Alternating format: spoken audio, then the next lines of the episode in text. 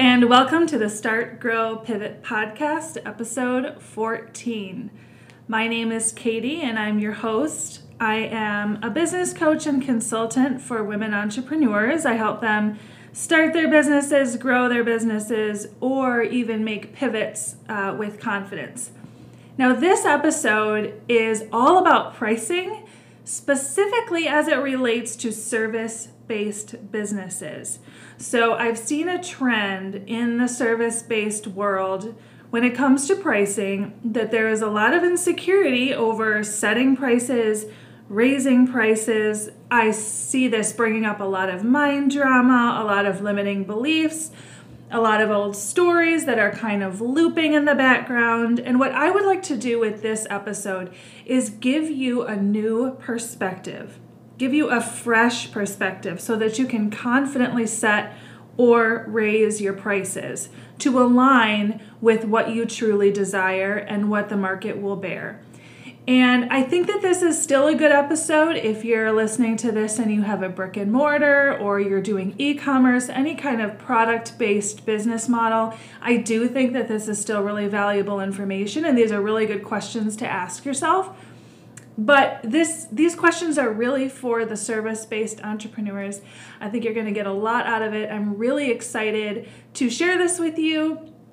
And because I want you to get the most out of it, I do want you to know that if you click into the show notes, you will see a link that will take you to a place where you can download a free worksheet that I've created that's really going to help you get the most out of this episode. So that's completely free. Um, it's available on my website so click that link in the show notes. Definitely go ahead and listen to it first, all the way through, and then maybe listen to it again and answer the questions as they come up and pause the podcast when they come up. So, with that said, let's get started. Let's dive in. I'm super excited to share this with you. So, I'd like to dive into this with a little bit of a story for you to put some context around what I'm about to share. So, Last week, I was laying on this narrow table. The light was shining so brightly on my face that my eyes squinted instinctively, even though they were closed. And knowing that I wouldn't be able to move for the next hour because good lash extensions take time, I struck up a conversation with the esthetician. So, as a consultant, I am perpetually curious about how women run their businesses. I love hearing their stories and asking questions. I love getting to know them and learning what they're passionate about, like what makes them spring out of bed in the morning and what keeps them up at night. And each of these conversations is a journey. And more often than not, I am fascinated with what comes up. And in this case, it was money, or I guess more specifically, it was the price. So the esthetician said, you know, we raised our prices a while ago and some people were not happy about it. So this kind of triggered me to think about how pricing in service based businesses, um, so like think salons, spas, things like that, it's totally wild. Like, unlike a brick and mortar shop or an online store, there's no MSRP to lean on when you're setting your rates. There's no rules to follow, no guidelines that are guaranteed to work nothing. And this lack of direction leads service based entrepreneurs to rely on competitors to set their prices. But I want to I want to ask you who do you think those competitors relied upon to help decide their prices? And if you guessed their competitors, I think you're right. Because over time, a pricing set point or a range of set points does emerge. And while I am not suggesting that you raise your rates to the point that you're way outside the bounds of reality, I do encourage you to ask yourself three questions. Number one, what story does my price tell? Number two, what value or values does my price express? And number three, what filter does my price provide? I'm going to dive into each of these and help you figure out whether the rates you're charging are telling the right story expressing the values that you want them to, and filtering for your best clients. So, question number one here is what story does your price tell? And again, all of these questions that I'm giving to you and some sub questions are available in the show notes um, with a free download. So if you do follow that link in the show notes, you can get to this worksheet. Um, but even if you haven't downloaded it yet, no worries. Um, definitely go ahead and listen to it first the first time through, um, just to kind of get a bird's eye view of like the things that I'm going to be asking you. So, question number one is what story does your price tell? Um, it's true, your price does tell a story. Price is actually a fundamental and often overlooked form of communication in business. We can usually tell a lot about a service provider by the amount they charge, and prospective clients can infer a lot about you based on your prices too. Whether it's true or not, this is happening all of the time. So, when entrepreneurs charge relatively low prices, which is a tendency that I see, uh, you know, over and over again in the marketplace, it usually suggests to me one of two things. Typically, it either means the person is inexperienced or the person is insecure. And I just want to be clear I am casting zero judgment with either of those possibilities. It is totally okay to be new at something, it's human to doubt your abilities sometimes. Nothing has gone wrong here. But in both cases, I would argue that charging below market prices is bad for your client. And I'm going to say that again because I know it's so counterintuitive. Undercharging harms you, of course, as the business owner, harms your industry and your colleagues and even your competitors, but it also harms your client. And I'll explain why. I mean, it can be tempting to charge less, often significantly less than your competition if you're inexperienced. And similarly, if you're unsure about your skills, again, it logically makes sense that you'd set your rates low. And that sounds good, except humans are not very logical at all. as much as we like to think we are, humans really are not. Our behavior is driven primarily by our emotions. And so when you undercharge, you actually encourage your clients to indulge in scarcity based, fear driven behaviors. And these can manifest as last minute cancellations and low retention as clients chase the next deep discount, which is likely going to come from a different provider. If you are inexperienced or if you're unsure of your skills, I encourage you to focus more on raising the quality of your work than on lowering your prices. If you think deeply about the experience you give your clients, how can you elevate that experience with you? How can you uplevel your customer service? And having said all this, I realize that pricing is an individual decision, and there are times when keeping rates low is a decision that aligns with your values and the needs of your community. But for the entrepreneurs who are doing great work, but they're attempting to compensate for being new by undercharging, or for those whose limiting beliefs and mindset blocks are keeping them small, in those cases, consider writing, rewriting your story because this is your business. You're in control. The second question I want you to ask yourself is what value does my price express? First, I have to talk about the difference between price and value. So, price is the dollar amount you charge, it's the dollars and cents. Value is what your client gets when they hire you. And by hiring you, I could mean hiring you as a healer or a coach or an artist, or simply hiring you in the in the sense that they are sitting in your chair. Um, to be clear, value is not a synonym for worth.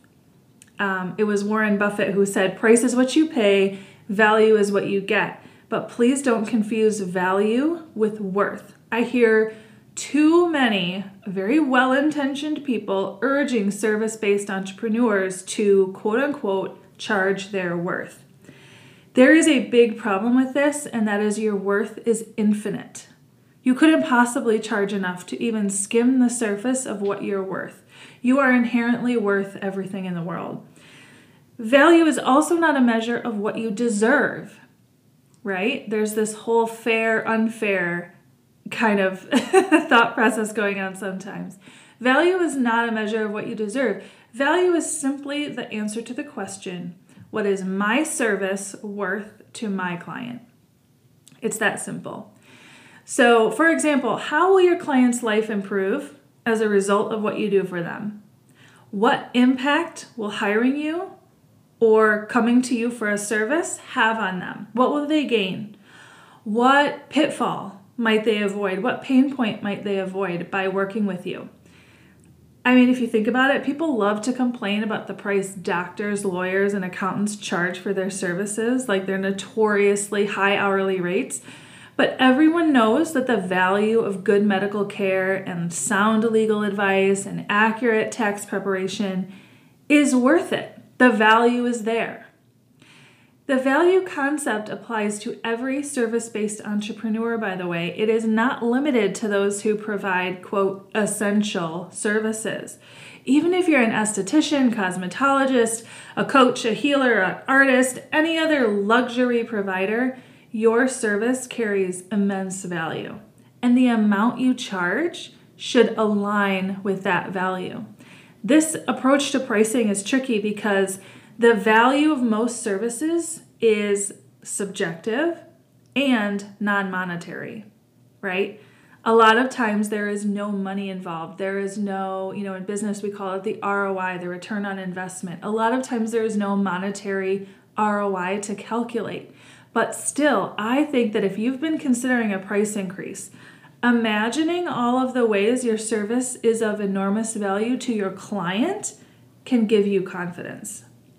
Another way to think about the relationship between price and value is to consider your personal and professional values. So, what are the values that are most important to your life and your work? Is it integrity, excellence, passion, efficiency, reliability, honesty? Get clear on your values. Does your price reflect those values? For example, if one of your values is excellence, would charging low end rates reflect that value? I'm guessing not. The third question I want you to ask yourself is what filter does my price provide? Your services aren't going to be right for everyone, and that's okay. Your price attracts specific clients and repels others, which can work like magic if you let it. There's a saying in business called the Pareto principle. It's not an exact mathematical formula, but you've probably heard it before, even if you didn't know what it was called. Essentially, it says that 20% of the work you put into your business will yield 80% of your results. And likewise, it's common for 20% of your clients to take up 80% of your time, especially when you aren't using price as an effective filter. So, this principle showed up constantly for me uh, when I managed a portfolio of business loans for a bank. As many of you know, in my past life, I was a vice president of commercial lending for a bank. And as a lender, I worked with startups and established companies to help them, you know, fund asset purchases, manage their operating cash with lines of credit, um, acquire real estate, and so on and so on and so on. And over the years, I noticed that the smallest companies often took up most of my time. I kid you not, the multi million dollar companies were usually the easiest to work with, while the micro businesses gobbled up my time and energy like a colony of ants on a crumb. This is not to say that I didn't love helping small businesses because I did enjoy it immensely, and it's one of the reasons I became a coach. But from a financial perspective in lending, it wasn't ideal. When you focus on aligning your price with the amount your ideal client is ready to pay, you know you've set the right filter. The clients who aren't prepared to make the investment required to work with you, whether you're a stylist or an attorney, are naturally filtered out by your price. Your price certainly won't be your only filter. I mean, it shouldn't be, but it can be one of them. Just like filtering your ideal clients by age, interest, location, gender, your price will call out to your people. Now, as a bonus question, I kind of threw this in at the end because I think that this is a really thought provoking question that's going to help give you the confidence to trust your gut when it comes to your pricing. So, in this question, I want to ask you how does your price serve your best clients? So, because money is such a loaded topic in our society, the prospect of raising prices, especially, can feel scary. It brings up so much drama, imposter syndrome, just all of these stories that we've told ourselves about money. And as heart centered entrepreneurs, which most of us are, we want to help people, right? We got into this business to help, to have an impact, and we want to be accessible. We don't want to be just there for the rich people. After the esthetician working her magic on my lashes shared with me how some clients had reacted negatively to her salon's recent price increase, I shared one of my favorite questions with her. I said, How does your new price serve your best clients?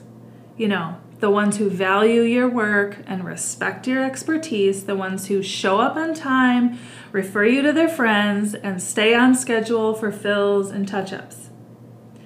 And she was quiet for a moment, and then I heard her tone change, you know, to one of curious optimism. And she said, I never thought of it that way, but it makes so much sense. And she went on to say that her salon used to get slammed every spring I'm sure all the salon owners and salon employees out there are going to know what I'm talking about here. Flush with cash, women whose tax refunds have hit their accounts flock to her chair for lash extensions and permanent makeup. They snatch up appointment slots, leaving the regular clients scrambling and putting regular in quotes to mean the ones that are like keeping on, you know, they keep on a schedule, they come regularly. By summer, most of those new clients are gone. Some stop booking appointments, some book an appointment and then cancel at the last minute, and then some are simply no shows. And again, and I feel like I need to make this crystal clear I don't think there's anything wrong with clients who want to treat themselves to nice things when finances allow. It's completely natural. I have no place to judge that. But what this phenomenon does, though, is illustrate the benefits of aligning your prices to your best clients. In doing so, you can be sure that your price tells the right story, is an expression of your values, and acts as one of the most potent filters you have to find and keep those loyal, engaged clients. I want to thank you for hanging with me today. I know this was a heavy one. Um, I was really excited to put this together for you because I think that these are questions that can really spark your confidence and put you in a position to make the decisions about pricing that are that are really really aligned with you. So remember I do have that free worksheet you can download. Just click the link in the show notes, it'll take you straight there. Thanks again for listening. Bye for now.